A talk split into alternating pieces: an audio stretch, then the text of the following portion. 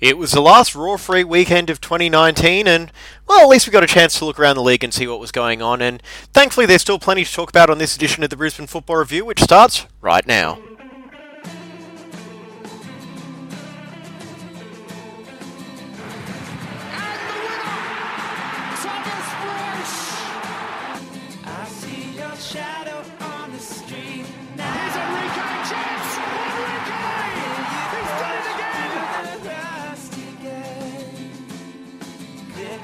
Shoots! Oh, Luke Breton wins the premiership for Brisbane Roar. It's Brisbane's day. It's Brisbane's season. It's Brisbane's time.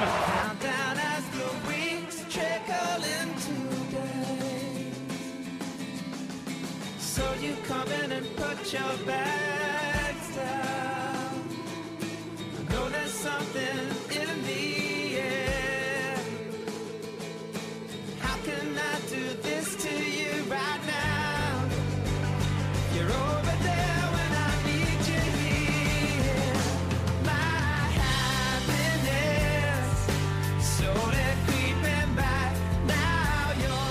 Yes, the Brisbane Football Review is back as a trio this week. It's James, Scott and Adam here, part of the Podular Media Network, and uh, you can get in contact with us, Brisbane Football Review at gmail dot com, uh, Facebook, The Raw Review, we're still debating with Mister Zuckerberg on that, uh, Twitter at B N E Football, podcast is available, available on Wooshka, iTunes, Spotify, and you also may be listening to us on our podcast replay on the F N R's Football Nation radios on your internets.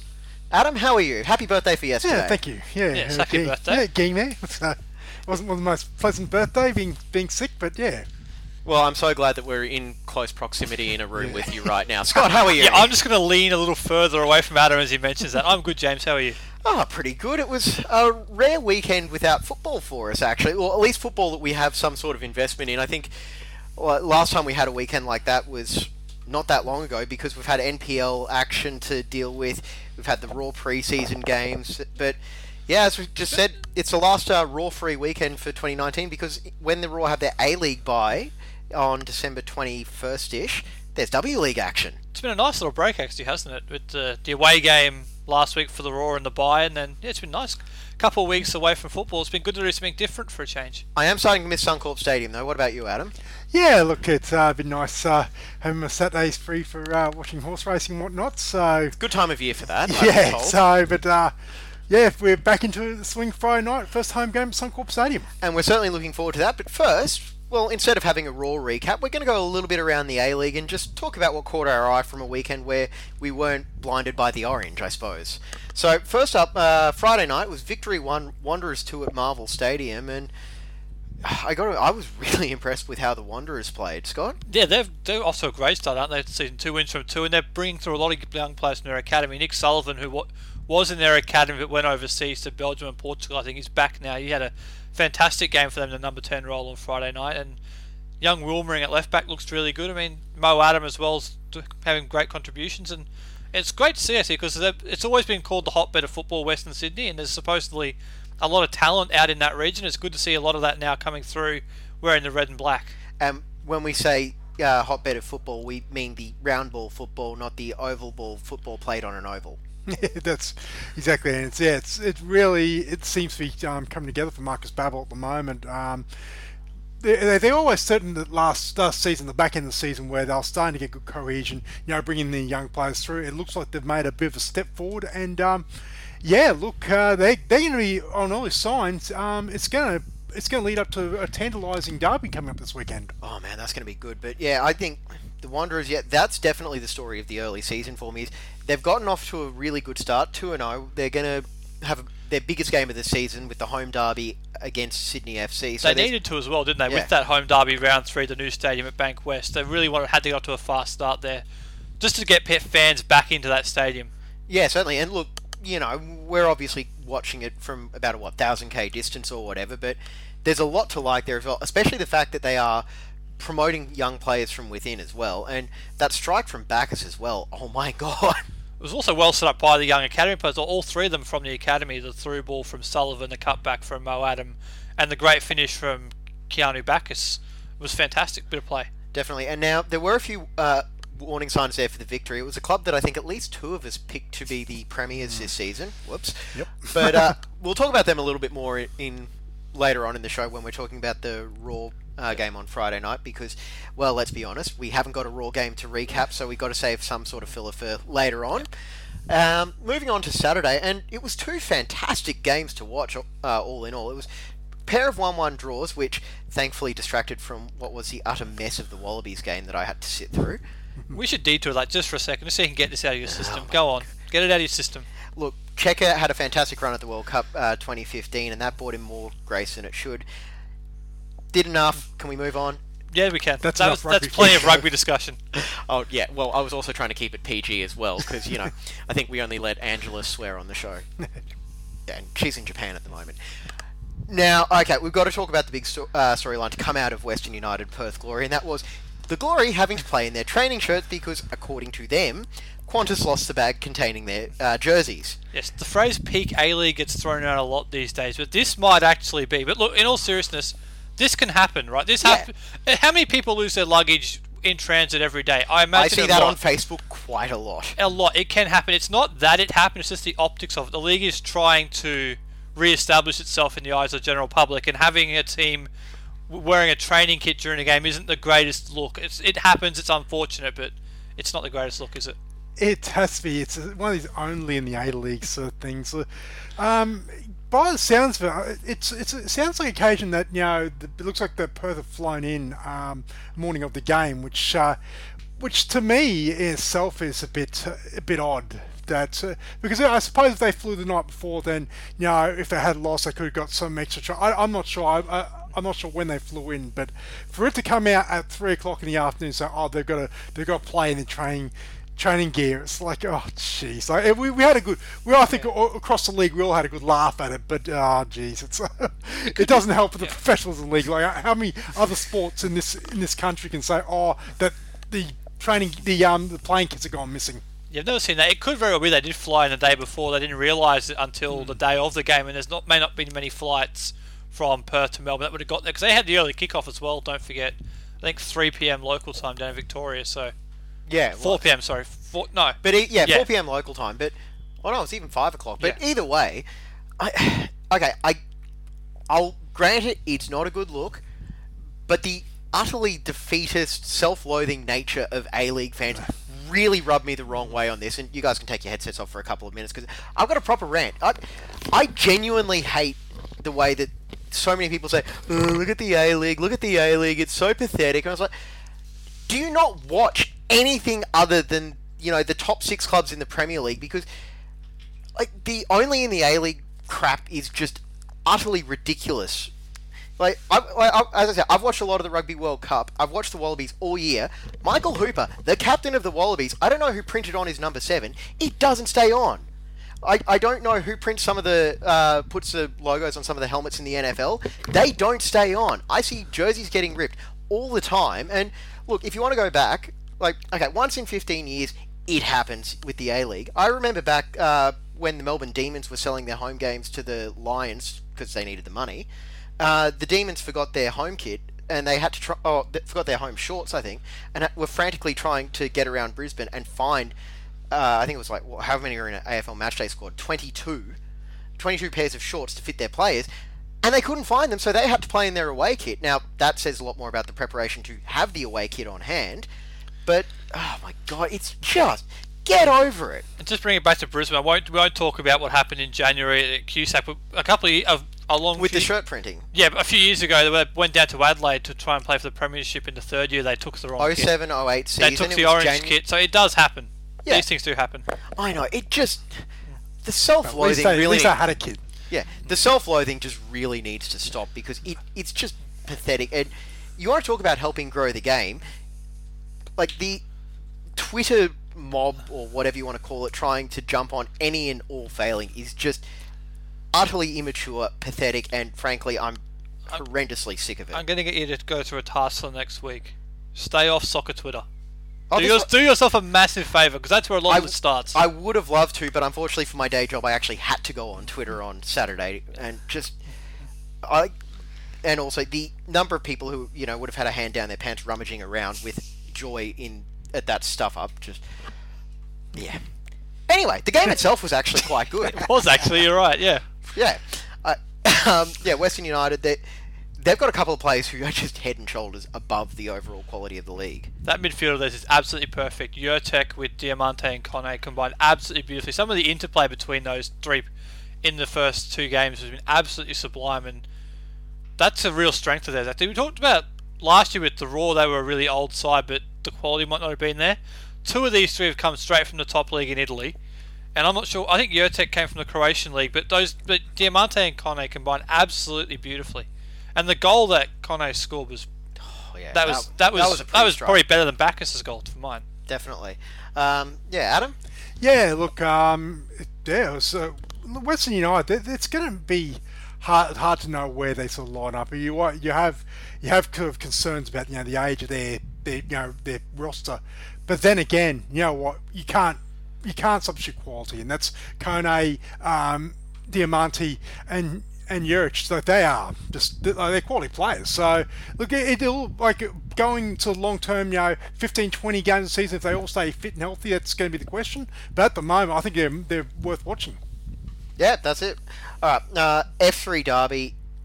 That was just an awesome game overall. Like, Mariners, I honestly feel like they could very easily have won it with the way they dominated that first half. But yeah, uh, Newcastle too, they actually bounced back. I think, you know, that I'm still tipping the Jets for the spoon, but I don't want to know what Ernie Merrick would say about me. But overall, like, yeah, well done. It was like it was a really good game, and I do like. Okay, some of it might be a little bit manufactured, but I do like the fact that these two are going to the effort of trying to make this a proper rivalry again. It is, and when it was like when they were both at their peak back in about ten years ago when they played in that grand final, this was a massive game in Australian football. And it was good. It's good to see that coming back a little bit actually, because it is a massive game in that region, and it's not the biggest derby because we've obviously got now what three Melbourne derbies, or yeah, yeah three two, and a, the Sydney derby, another one to come.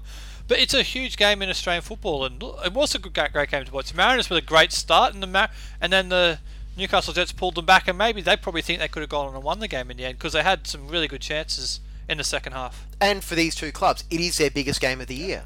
Look, and that's, I think, the approach that both these clubs are going to have. If, if sort of, you know, us, you know, pundits, I guess, uh, are on the money about both Mariners and Newcastle about sort of struggling to, you know, play in finals football. This, these are the games that they need to win, you know, and you put, you invest everything emotionally and everything into those games, because at the end of the day, if you've got nothing else to play for, at least, you know, you want to beat your local rival. And it looks like they're both both clubs at the moment, they seem to be, you know, they're wanting to, you know, go hard. But I think Mariners, I guess, you know, at the moment, I think they're the unlucky story, but But I think we also saw that last year as well when they start the season. Then eventually, it's almost like they they're prone to sort of failure almost. That uh, that they get they get these setbacks, and the question's going to be with this side led by Alan Stadge is that, you know, will they be able to overcome adversity, or will they fall into the same old habits of previous seasons?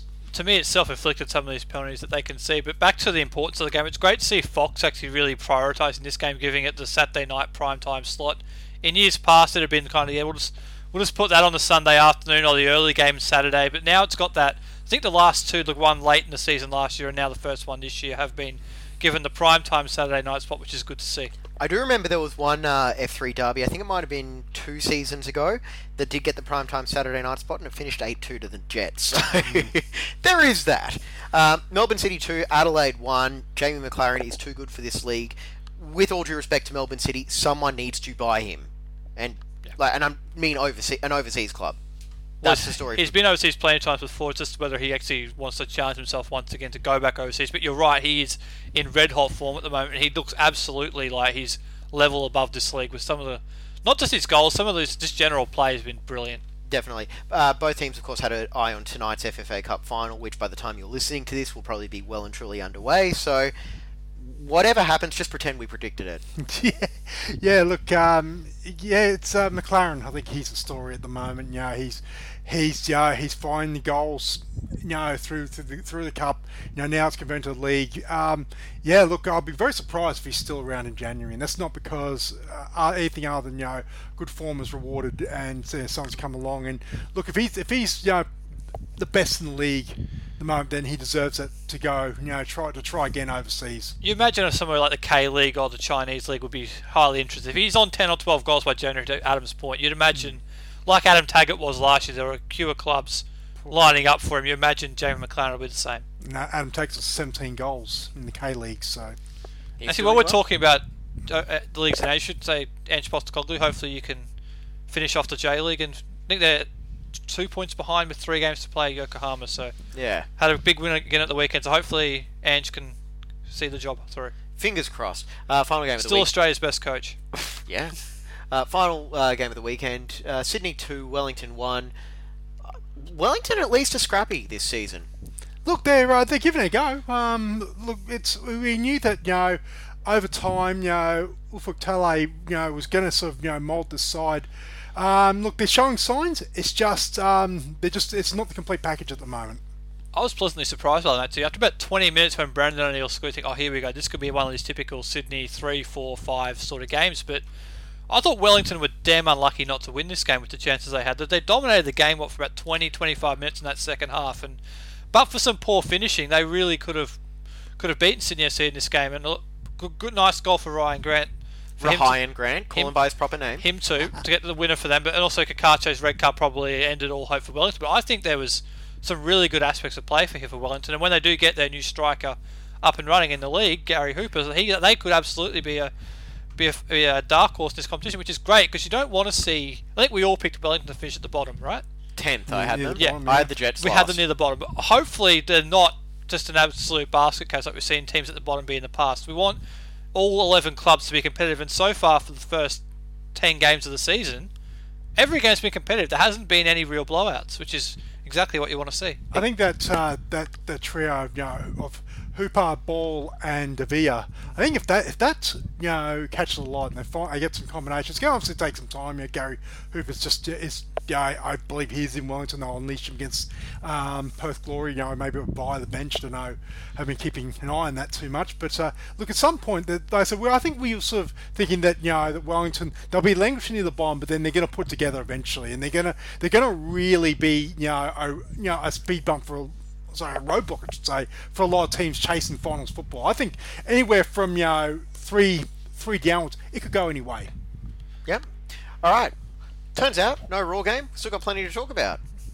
Mm. God bless that. The A League. Yeah. There's always plenty to talk about with this league, isn't there? Yeah. Boy, I really went off the rails in that rant, did I? Didn't I? It was good. Which one, actually? The Wallabies or the Perth Jersey one? Which Wallaby rant? They kind of blended into two there at a point. Yeah. Anyway. We'll take a break, come back and talk about some of the news that's been going on. This is Brisbane Football Review. We'll be back right after this.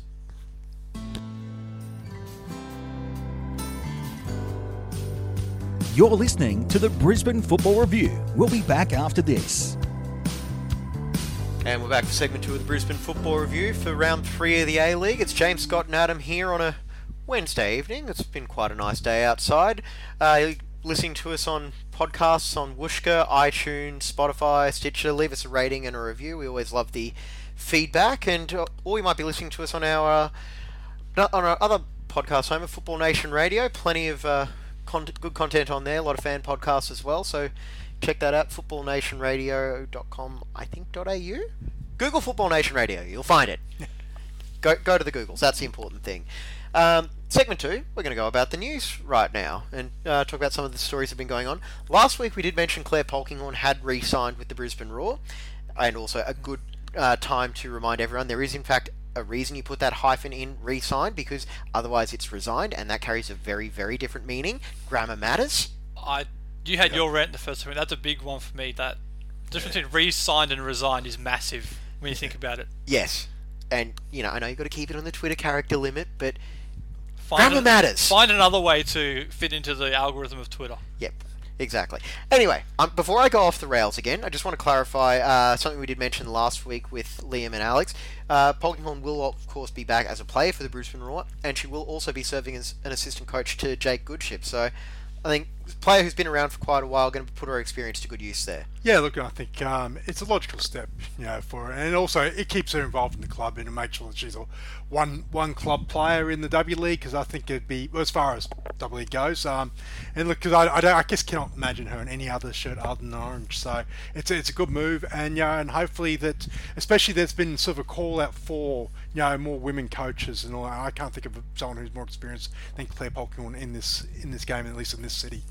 It'd be great, actually, looking ahead five, ten years, to see Claire Polkinghorne coaching the Brisbane Roar in the W League would be absolutely fantastic, and this is the first step towards that. And one thing that actually wouldn't surprise me uh, is if she's involved in the N P L W campaign for the Roar next year as well, in some capacity, like presumably like coaching capacity, that is, because uh, I yeah, I just. That would depend if Claire's going to go back to play for Houston, is it? In yeah, the, Houston. Yeah, it depends if she goes back over to the United States or not. It is possible, but I remember like that was only something that's come up very, very recently as well. So it could be... There was a while there where she didn't go over, so it could be a case of if she's genuinely interested in coaching, that could be a way forward for her. Yeah, look, it's... Um... Yeah, like I said, she, she has stuck close to home for a while now, business interests and I think university as well from, from memory. So, yeah, she, she I think um I think sort of the time is sort of limited for as far as, you know, playing overseas and whatnot. So it's something to sort of, you know, to look beyond that. Yeah, definitely. All right, uh, the other big W League story to come out during the week was the W League draw finally being released, all of three weeks before the season starts, I think. Oh, it's out a solid three weeks before the season. Plenty of time to plan. And prepare for it. Absolutely. Uh, so it does begin mid-November, although for the Roar, they've got to wait a week longer than everyone else because they've got to buy. The first game is round two against uh, Melbourne Victory at Dolphin Stadium. And I believe it's a Thursday night game, isn't it? It is, is it Thursday yeah. the twenty-first of November. I actually get back from Fiji about an hour before that one kicks off. So yeah, there no, is I'm, that. I'm up in China, so... Good luck, Scott. Yep. Oh, you get back an hour before kickoff, did you say? The airport is what? twenty-five minutes from Dolphin Stadium? Unfortunately, I'll probably be I'll probably wind up getting uh, stuck with the guy with the rubber glove as he goes through my suitcase. That's a terrible excuse. James will be there that night. I guarantee it. That well, guarantee a... may or may not come true, but I personally guarantee it. One game I definitely will be at. Uh, Thursday, twenty-eighth of November, Roar against Western Sydney Wanderers at Lions Stadium. So the Roar splitting their home games between the two venues. It's four games at Lions F C, which we have been to plenty this N P L season, and uh, they'll be there for four games during the W League season. We acquire ourselves with that with that joint. I think we have, we've uh, we do enjoy uh, a game at Lions Stadium, but yeah, look, it's it's good that um it's good that they're, they're splitting it again, and uh, you know so. Obviously, Thursday night is going to be, you know, there's going to be the usual sort of complications trying to get to the games. Especially at six thirty. six thirty kickoff, especially, it's going to be. But again, it's a case of, um, yeah, it's it maybe a little bit disappointing that there's no double headers um, as far as this, at Suncorp goes. But look, I don't think it's entirely a bad thing, to be honest. If you listen to our interview with David Puro in the season preview, I think he mentioned that there's a couple of double headers up at Dolphin. Those two games are double headers, I believe. So uh, I don't think so, because I don't think the Roar. The Thursday I night. Think game... a, I think there is at least one double header up at Dolphin. I'm sure he mentioned that. The Thursday night games, I'm pretty sure, are standalones. But let's just scroll. Because I think the now. Thursday night games are for Fox, aren't they? Yeah, yes. If yeah. the Thursday Thursday night football. Uh, the no, I can't. Doesn't uh, look that way. It seems like the Dolphin Stadium ones are all standalones. Thursday, the second of January, against Melbourne City, and yeah. yeah. There we go. So, we're breaking news to ourselves on this show. It is interesting, though, because it's the first time in, what, five years the Raw haven't played a game at Suncorp. Which, I I, look, I understand it, because they've deci- the Raw have decided that we want the W League to stand on its own two feet. And you think back to the crowd they had up at Dolphin for the semi-final against Sydney F C. It's absolutely the right decision. If you can get six, seven thousand people to pack out Dolphin or even Lions Stadium, that's absolutely the, the best way to go. Definitely. I think... Yeah, Dolphin is a fantastic venue. If they could get something vaguely similar to that, maybe around the Bowen Hills area, I think we'd all be very, very happy with that. But the point about Lions Stadium, though, is if you live on a train line, you've really got no excuse to not go because, well, it's right near uh, the station at Richlands. It is, yeah. It's uh, just uh, across the uh, big intersection, you're at the line. Just look for the gold line out front. And cross uh, responsibly with the traffic lights as well. Yes. So, no. No jaywalking. Anyway, yeah, so overall, look, we've still got a lot to unfold in terms of the Raw squad, and we will get into it with our dedicated W League season preview. It's about ten, eleven players now, isn't it? So there's still a fair few to players be to be announced. Two of those players that uh, were announced came from N P L W as well. Yeah, look, um, Meg, Meg Gall- oh no, sorry, Meg Gall- Riley uh, Bassin. So Riley, Riley Bassin, sorry, and um, and Claire Farrington. So they have both been rewarded with very, very good seasons. Uh, and yeah, look, uh, Riley Bassin, it'll be very, very interesting to see how she goes. Like she, she was, you know, with along with Tegan Riding, probably the best, the best uh, player in in the in the N P L W Queensland this season, and. Um, Look, I think that combination, you know, obviously Ree would have experience playing with Alira Toby. You know, that that could be that could be anything. I think that's one to watch. I think certainly, you know, have high hopes on it. And that's one thing that uh, you know, we've been saying about the Raw W League squad in general is goal, like who's their out and out goal scorer? And I think coming off that season that uh, Bassin had is there's a massive uh, you know, opportunity for her there. If she can come in and start scoring right from the outset, combining with Alira Toby. Boy, that could that could be a pretty decent combination as well. Could be, absolutely, because Alira Toby has been the focal point and a lot of pressure's been on Alira to score the goals in the W League side, because the last couple of years, the, the forwards who have been brought in haven't quite delivered to the number of goals that you would necessarily like, so it's been a lot of pressure put on Alira Toby and the likes of the wingers as well, so you hopefully Riley Bassin can come in and score the goal, score some goals. I'm I'm pretty confident she'll get the chance to. I'm, I'm pretty. I'm, she may, Riley may not be the first choice striker in the squad, but certainly coming off the bench, I could see see having a massive impact over the course of the season. And there's definitely goals as well, you know, just beyond this, the uh, this the front three as well. You know, obviously you have Tamika Yallop and you have got Katrina Gorry, who are certainly capable of scoring sort of goals out of midfield. So and we and we don't know who that, that number ten is going to be yet. You know, is it going to be Yuki Nakasato? Is it going to be back, or is it going to be someone else? So there's there's still a lot to unpack as far as, you know, the look of this Brisbane Roar squad going forward. So it's hard to know, but look, good, you know, good on um, them to giving uh, Riley Bassin and also Claire Farrington, who's going to have to. You know, I'm not sure if he should be the first choice uh, central defender, but obviously replacing Jenna McCormick, and that's a big hole. There's going to be a spot there, isn't there? Mm. It may very, may very well be that Claire Farrington gets that chance. It may be that there's another player to come in. We don't know yet. Yeah. And also getting to learn from, as we mentioned before, Claire Polkinghorne yep. as well. And, you know, there may be a small issue there if you've got Claire Polkinghorne and Claire Farrington. If someone's yelling, Claire, go there, what happens if both of them go in the same way? It would be interesting. Wow, that it'd joke be, really fell flat. It would be an interesting... yeah. it'd be, Look, it'd be good to see, wouldn't it? Yeah. I was playing in a team that had three Jameses in it. It was really confusing. James, come to the ball. I'm on the bench. Oh. Anyway, uh, Matilda's Olympic qualification path has been set. They're playing China, Thailand, and Chinese Taipei in Group B. Top two qualify for a two-legged playoff to determine the Tokyo twenty twenty participants, and the Matildas really have to make it pretty much. Yeah, after the somewhat disappointing campaign at the World Cup, bouncing back at the Olympics is... It, look, they have to get there for a starting point. They absolutely have to be there. If they don't get there, it's a massive, massive disappointment. Yep. I think I think these games are played after the final round of the regular season and then before the semi-finals. So there's an international break there built into the season, which is good to see, because this squad will be about eighty percent filled of W League-based talent. And if you're going to take players out of semi-finals, that would be awful. I know there's players who are now playing overseas in Europe, which is a great thing. But the majority of this squad will be coming from the W League. Yeah, and look, this is this is not no uh, easy feat. You know, going to China, um, looking at the other teams in the group. Look, Chinese Taipei, they should beat fairly easily. But look, China at home, and you know, Thailand, who's an emerging power. Um, just just to get, get out of the group and get into those two-legged playoffs, it's going to take a fair effort. And then to cross over, um, you know, it, it's yeah. Look, if you have to cross over with North Korea, that could be very difficult oh. because they're a strong team in women's football as well, and. Getting to North Korea can be very, very difficult. It... Go ahead, go ahead. No. Go on, James. Well, if based on their World Cup qualifier against South Korea, at least they won't have a home crowd advantage. I'm just looking for some missiles flying over after that. Yeah, we're recording from a secret bum- bunker here in Brisbane. But yeah. Anyway. Don't yeah, tell no, him Brisbane. Could... No, we're not in Brisbane. We're in... um Ipswich. Yeah. Hi, Liam. But yeah, so... Look, I wouldn't be...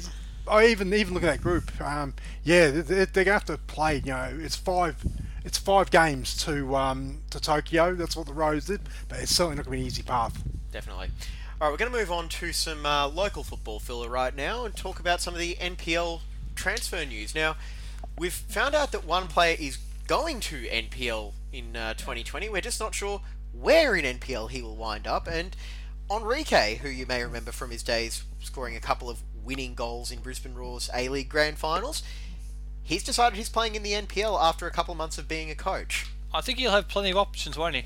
I, I can't imagine there's many N P L clubs like, nah, we don't need to have Henrique in our squad. I feel like the Brisbane Roar youth might say that.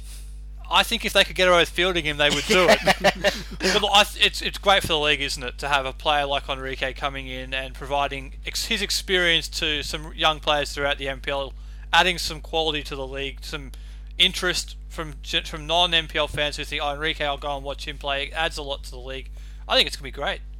I'm intrigued to see who he's going to play for, but I think it's going to be absolutely fantastic. Oh, I love it. I think you know, N P L Queensland, you know, I think it's it's getting better and better. Obviously, you're seeing a lot of these players that are giving back. Michael Thwaite um, re- uh, re-signed today for to go around again next season. So he he will um, certainly you know, keep uh, Gold Coast United really sort of you know, strong as well. And that, that derby against the, against Knights, the, the grand final wins, that that's going to be a great game. But yeah, look, on to Henrique.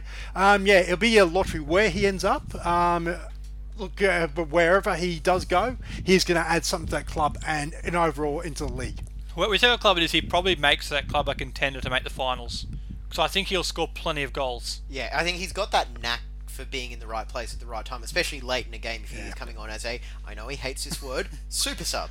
I don't think he'll be doing super sub work in the N P L. He might get that into the contract. No, I start. He probably could ask for it. Although, in in all honesty, we, out of all the diminutive, diminutive ex-Brisbane Roar players to go running around in N P L next season, I honestly thought Matt McKay would be the first one to be announced.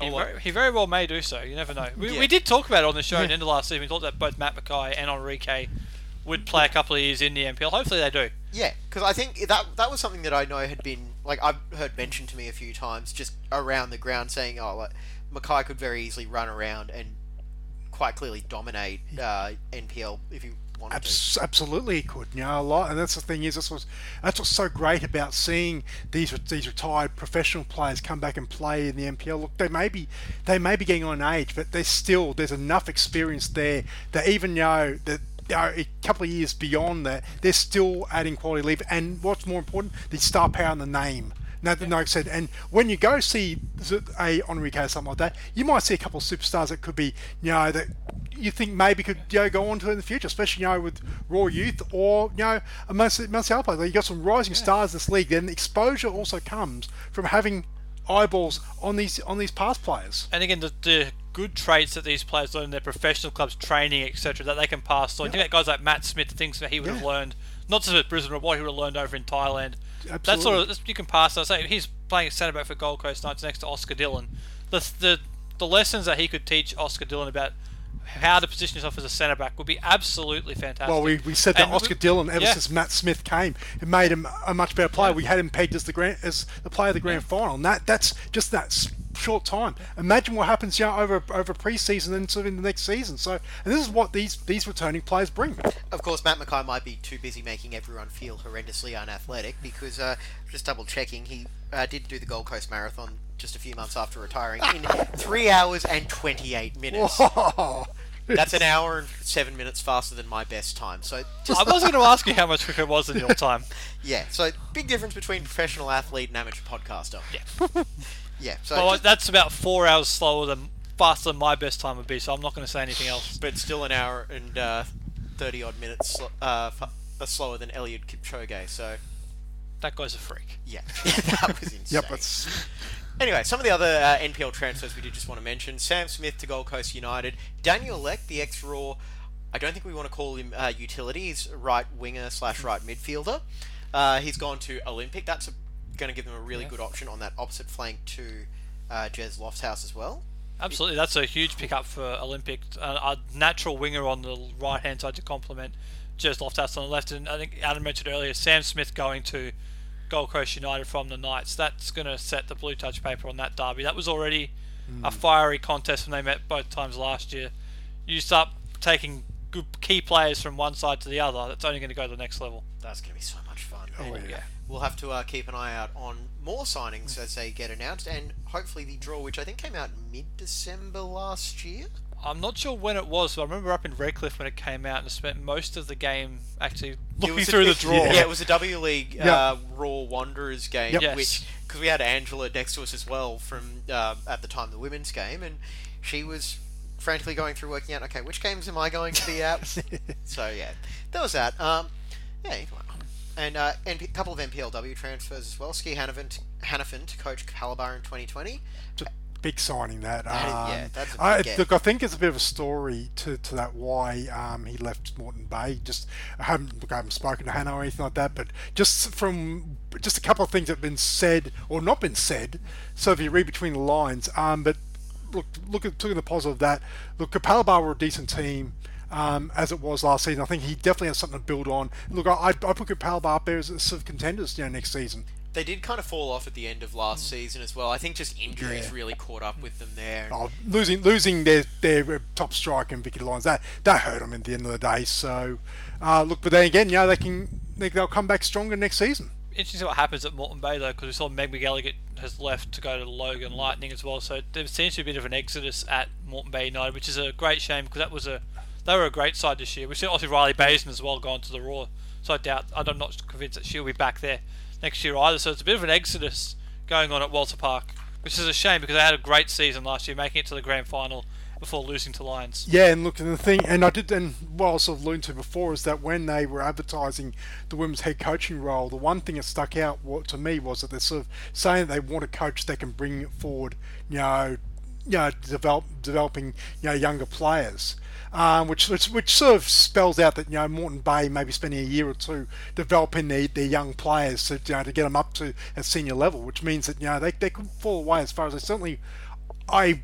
extremely doubt that they will be contending top four this year. There's nothing wrong with that strategy though. Absolutely, that's a long-term game. If you can bring through players from your local community, giving them yeah. a, a test at the highest level in the state, that's that's a win. Yeah, no, no, yeah, and no, it can be done because we saw Western Pride basically take yeah. a whole team that they brought through to win the grand yeah. final as well. So it can be done. I think looking at the positive of that is that they're looking at the longer term. Longer term, rather than sort of results straight away. I think this is the one season where, you know, Moreton Bay threw everything at trying to win a win a grand final. They fell just short. I think now it's time for them to rebuild their stock. It does kind of say something though about uh, Capalaba. Football Queensland have just announced the four nominees for the twenty nineteen N P L W Coach of the Year award. Um, one of them was Dan Baker from Capalaba. So yeah, that's um, interesting. Yeah, I didn't didn't uh, catch why Dan Baker left. So that's another interesting one. I could it could honestly have just been a case of yeah.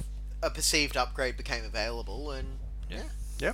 I don't know. That's just all, all those awards are coming up on in the next couple of weeks as well. Aren't they? The Football Queensland the Awards. So keep first, an eye out for those. Yeah, first weekend in November. I'm pretty sure the second. So keep an eye on the F Q channels for that and. Yep.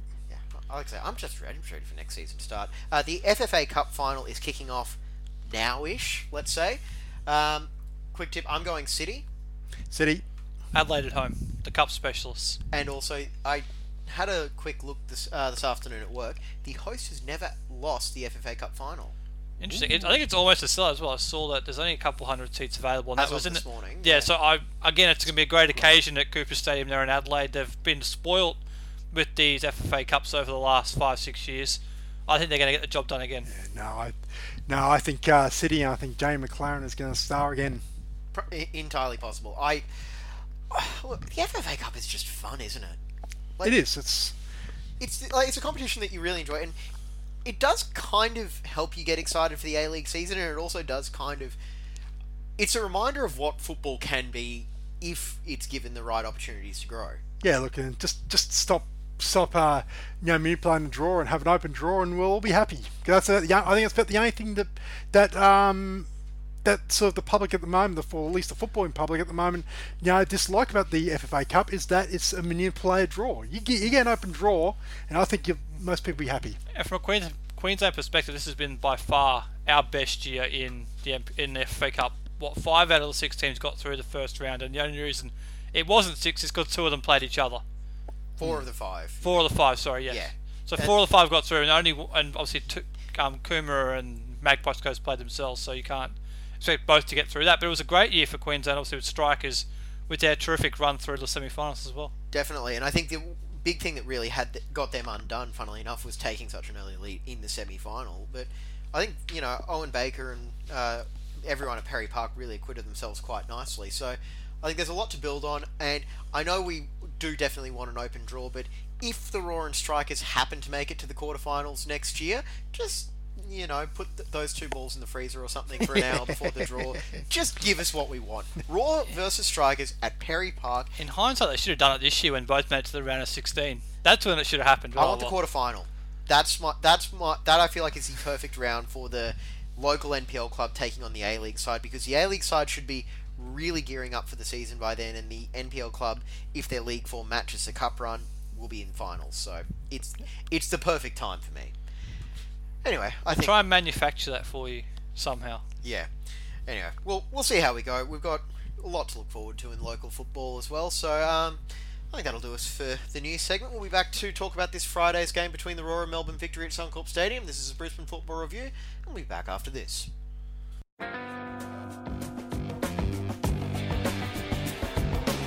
You're listening to the Brisbane Football Review. We'll be back after this. And we're back on the Brisbane Football Review. It's James, Scott and Adam here for segment three of our three-segment show today. And we do actually have some breaking news that uh, came about just while we were finishing off recording segment two. And it's Fraser Hills has won the Mike Cockrell Medal for the standout N P L player in the F F A Cup. Uh, Fraser had a fantastic... Um, campaign with Brisbane Strikers as they made the semi-finals, so we should all say congratulations, Fraser. So it's a thoroughly well-deserved award, isn't it? He was brilliant, and particularly in that in that quarter-final they played. Yeah, I he think... was absolutely brilliant in that game with a goal and an assist with Ryan Palmer. He was one of the best players on the field that night. Yeah, and uh, one-time guest on our post-game show as well. So congratulations, Fraser Hills, for um, yeah being being named the, the standout N P L player. James season. May not remember that. That was one of our N P L Saturday night specials, which obviously you didn't listen to based on the look on your face. No, I was actually trying to remember. Was it that post-game that we also reused for the F F A Cup preview show? So I did remember. So I'm just going to flip you off right now. Audio medium, James. I know. So that's why I made sure I mentioned that I was flipping you off. But yeah, I think, yeah, I was trying to remember if we'd use that audio for the... Um... I think that might have been Michael McGowan, actually. I can't remember. Anyway, that, this that is, this is going way off topic. Congratulations, Fraser. Yes, that's right. Um, probably a bad time to also say you can leave a uh, rating on the podcast on one of our channels as well. Now you want a rating. I always want ratings, as long as they're five stars. Anyway, yeah, so um, very pleased you're with us here on this Wednesday evening as we're recording, or whenever you're listening to us. Now, for segment three, we are going to go into our usual final segment discussion and talk about the Roar against Melbourne Victory this Friday night. It'll be nice to be back at Suncorp Stadium for the first time in, I think, about four and a half months from me. I think the last time I was there was... Anzac Day. I think the last time I was there was for the Wallabies uh, test against Argentina, so... Games actually count. Exactly. Yeah, well, I'm, ho- I'm hoping this one also sees a much better performance from the home side. It is, of course, the first home A-League game for Robbie Fowler and... pretty much every uh, starting eleven member of the Roar, yeah. save for Connor O'Toole, maybe? Pretty much. I mean, and Stephen Mork as well would have and played. And Stephen Mork, yes. It's interesting because Joe O'Shea did a media op during the week and he was asked about playing at Suncorp. I've never been there before. I'm yeah. really looking forward to getting there. They, I think they're training there on Thursday morning before the game on Friday night, which is probably going to be the first time the majority of the squad actually go out in the field there. So yeah, that'd be, it's interesting, isn't it? Yeah, I think so a few that's, of them... that's the uniqueness of a whole new squad. Yeah, it's good. It's, it's scary to think that, uh, that there'd be more players in their, in their Victory squad that played Suncorp Stadium more than the home as side. the home side as uh, well. So yeah, it's one of those anomalies. But look, at the end of the day, you know, they, they are home. They'll be they're wearing orange, and the uh, the crowd will be cheering for them. Well, when you get all your recruitment out of Brisbane, it's not hard to have that many players who've played up here. Is it? I think they got Leighton Brooks today out the youth league, so there's another one for you. Yeah, yeah a, a popular favourite of the new Victory Academy director, I think. Yeah, Drew Sherman, Academy yeah. director. Yeah. I want to get his title right, and also should point out Drew Sherman also took that well-worn path from Brisbane to Melbourne. Funny that. We should make a list to be, be a whole podcast on its own, just a list of people who've moved from Brisbane Roar to Melbourne Victory. You can do that for the episode that Adam and I are both away for, which will be coming in about a month. And uh, yeah, I think that sounds about right, Adam. Yeah, yeah, you have crowd license to whatever you want that show. Uh, within you've, reason. You've just made a whole can of worms open right there. Well, you're in trouble now. No.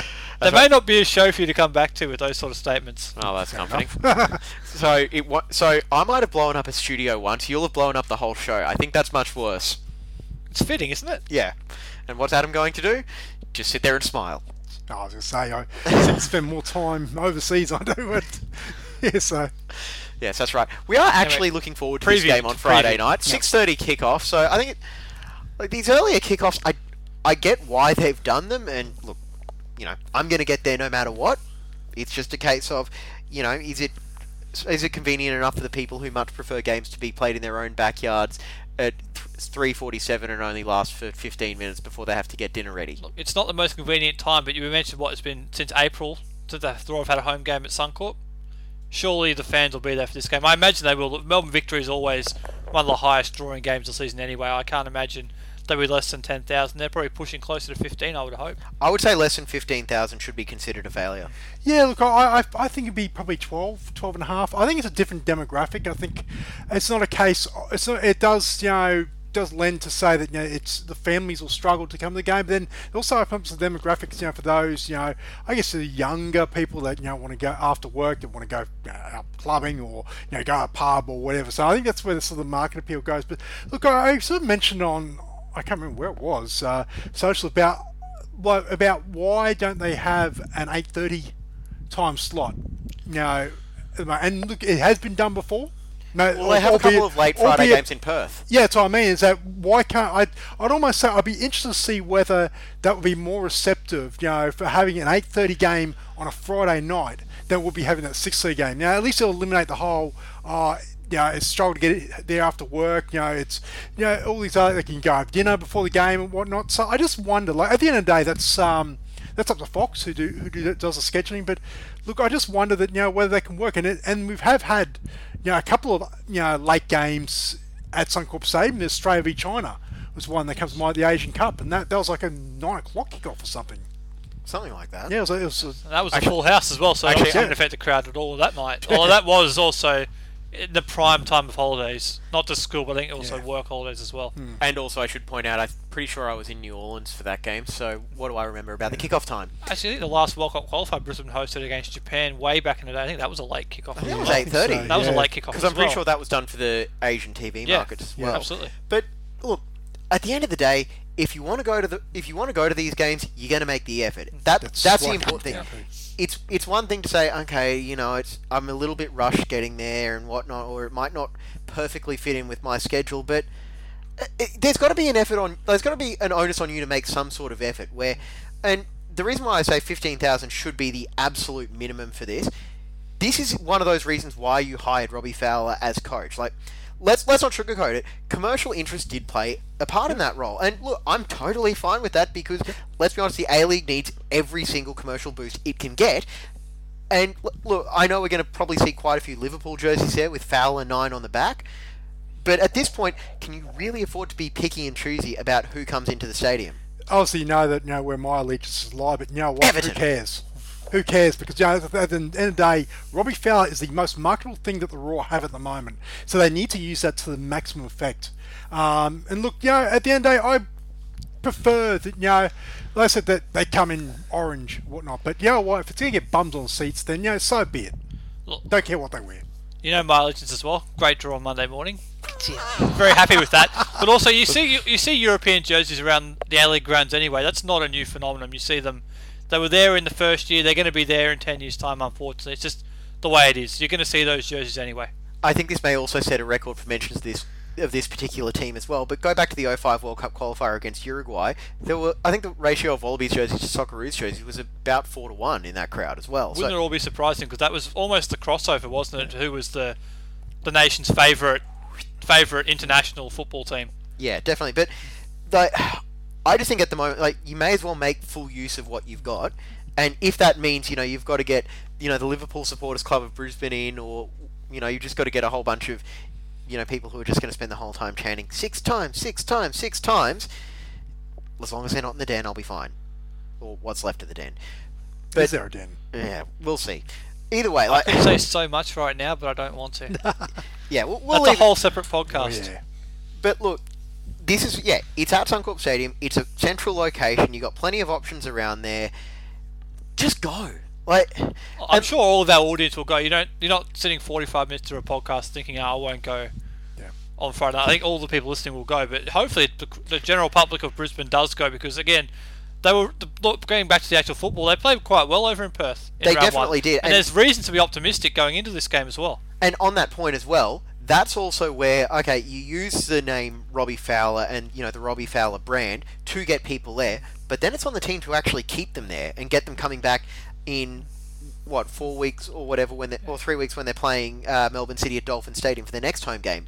That's the important thing. You use the Fowler brand to get people in, and then you use the raw play to keep them there. Look, I think that's what, that's the whole marketing plan, I think, is that, you know, get Robbie Fowler to get him in the door, then but the team has got to show up and keep him in the door, and that's the that's the main thing, you know. Look, at at the end of the day, you know, that's the one, the big challenge for the Raw is that, you know, they they, they look, to be honest, they, the first half against Perth wasn't great, but, you know, obviously you've got to pay for their resilience and fight.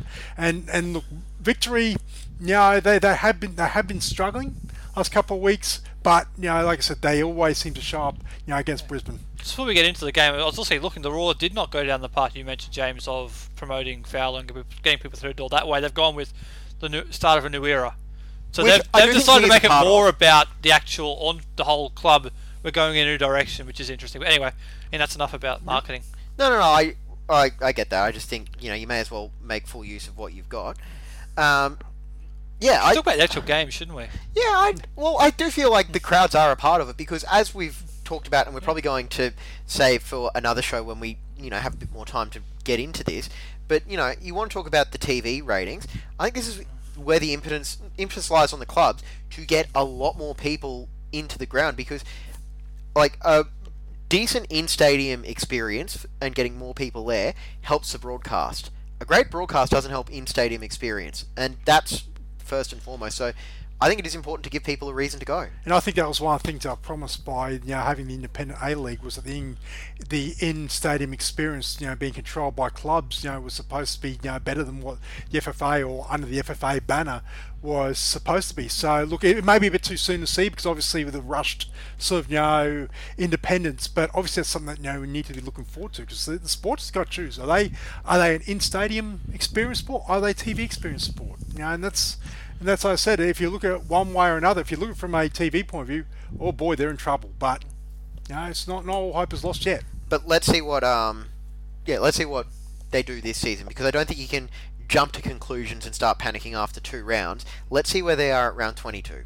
That's it. Um, so the Raw, they've had the weekend off. They've been able to sit back and watch. And the big thing I've taken away, like, I've seen a decent amount of pretty much every team, and I feel like on on... average, the Raw are still probably a class below the top teams in the competition so far, but I honestly feel like on their day, if they're firing, they can beat anybody. I still think we're trying to find out exactly who are the top teams, because we, we have Melbourne Victory as well on the top teams. Well, the top teams on paper, yeah, I mean. And so far, they don't appear to be that way, but with the Raw, I think there there's some good aspects to the way they played in round one against Perth.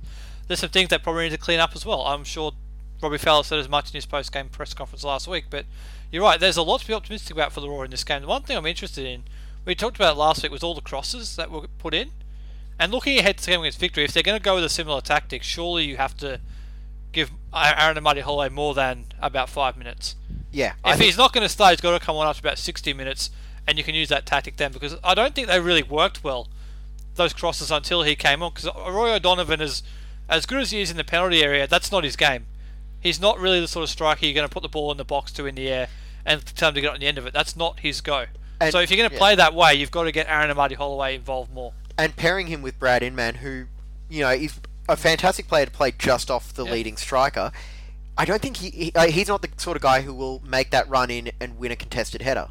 Yeah, look, it's it's two different styles they're going with. You know, Inman to definitely sort of brings yeah. a different sort of, you know, strike partner to Roy O'Donovan as would Aaron and Marty Holloway, and I think you, I think you know, to Scott's point, I absolutely agree with him that that you know what, you've got to play to what you've got. There, there's no point to bombing crosses in to two guys that you know that you know that really will not struggle, especially against you know against a tall, tallish you know, Melbourne Victory backline. I, I want to see a better ca- game plan than what uh, Holger Osick had for Socceroos versus Thailand at Suncorp Stadium, and I want to say twenty eleven, twenty twelve. Oh, jeez, that was awful. With Tim Cahill and Alex... Bro- oh, was it Tim Cahill and Josh uh, Kennedy leading the line that time? I know Brosk came on to much applause from the Queensland crowd, but we're all so thrilled to see him play. I think they were just glad. I think they were just glad to see someone else coming on after what was a fairly ineffectual strikers performance. Back to the crosses. Again, we hadn't seen this approach from the Raw all pre-season, so it may very well have been something, right, they've identified in Perth that mm. it's a weakness. Maybe they're not. Maybe it was just that, and they're going to go back to what they play more often against Victory. But if they are going to go with those crosses, I think Aaron and Marty Holloway has to be a big part of that plan. Definitely. And I think what we've seen as well, like that quick, uh, short, sharp ball movement that we saw all throughout pre-season, I feel like this midfield really could take advantage of a victory side that has been yet to click in the middle of the park. Yeah, their midfield has been pretty average. Um, Dobras, in particular, has been pretty ordinary. I think he's received a fair bit of criticism from the Victory faithful, and I think it's pretty warranted. Look, it's dangerous saying that three days before the Raw. Play them, of course, because he could turn out and have a great game, but so far he hasn't quite delivered, and the, that midfield has been the Victory's weakness, and the Raw have a very, very strong midfield, which they've recruited heavily in. You think about the players they've brought in there. It could be a big... big strengths for the Raw in this game. I think simply whoever wins the midfield wins the game. You say that about nine out of ten games, but this one, this one especially, with not much else for them to go on. Raw coming off a bye, um, Victory surprisingly, you know, you know, no wins yet so far this season. So I think that's where it comes down. The midfield, you know, whoever dominates and dominates the midfield is end, end up going to win this game. Yep, that's pretty much it. I think, yeah, this is going to be a really interesting game. One thing that we have seen though, like we haven't seen uh, many blowouts yet this season, so I wouldn't be surprised if this game finishes possibly one one or possibly one nil, because I think it's going to be a real war of attrition. That is one thing that we are seeing so far from the Raw this year. Obviously last year they were shipping goals, like, oh, just for fun, I suppose. But this time around, they do look a lot more solid at the back, and you also put this on the run sheet, Scott. Would you bring in Jack Hingett for this game? Well, he's been training. That's why I thought, is he possibly going to be added on to the extended bench? It might it would be fantastic to see him involved in the squad. I think it's still a couple of weeks away, but it would be great to see him. And to your point as well about just being a close game, yes, we've seen a bunch of five nils in this fixture both ways in recent times. I'm with you. I think this is going to be a really, really close game with probably only one goal in it. I won't mention what I've tipped uh, in the preview for my day job. Yeah, look, I think it's going to be a close game as well. As I said, you know, it's going to be one of those games where, you know, one goal could decide it all, really. Um, yeah, like I said, there's not much form at the moment to go by. And uh, look, I think it might be just a moment, you know, either of brilliance or madness that could decide this one. But at the end of the day, as I said before, the midfield, it, that holds all the keys for both sides. Yep, definitely. And I do think the Raw have that midfield to do it. Um, before we give our final thoughts on this game, I just want to quickly run through the other fixtures this weekend. Newcastle, Adelaide, uh, Sydney Derby at Bank West, both on Saturday. Sunday, it's a distance derby, Wellington against Perth. And then Western United playing its first Melbourne derby against Melbourne City. I'm really intrigued by that last one, actually, Western United, Melbourne City, because they are probably the two smaller clubs in Melbourne, if you like, in terms of support. The little brother derby. Yeah, I'm intrigued to see how that actually plays out in terms of interest, because we're going to see that again next year when MacArthur come in. I think that the established Sydney-Melbourne derbies will remain as the bigger derbies, if you like, but I'm intrigued to see how these secondary derbies go, because there was a lot put on that, saying this is what we need as a league to create interest. This is the first test of it. We've got four of the five games uh, this weekend as some sort of derby. Obviously Sydney derby, distance derby, little brother derby, and you've also got the Southeast Queensland derby. Yes. Between the Roar and Victory. Absolutely, so. I got it. I got it. Yeah, this is where you're supposed to laugh, because just staring blankly doesn't really work. Look, yeah, for, but for mine, yeah, uh, the the Sydney derby, the original Sydney derby, I guess you call it, that's the game that stands out. You know, full house at Bank West, um, both teams in form. Um, that look, I think that's going to be a great game. Yeah, that's going to be so much fun. It could actually be the game that really kickstarts the public interest in the yeah. league. So if you get a full house here, great atmosphere, and a good game, it could be the thing that sparks a catalyst for the rest of the league going forward. And it is going to also further the arguments for these more uh, these smaller boutique stadiums as well for A-League clubs.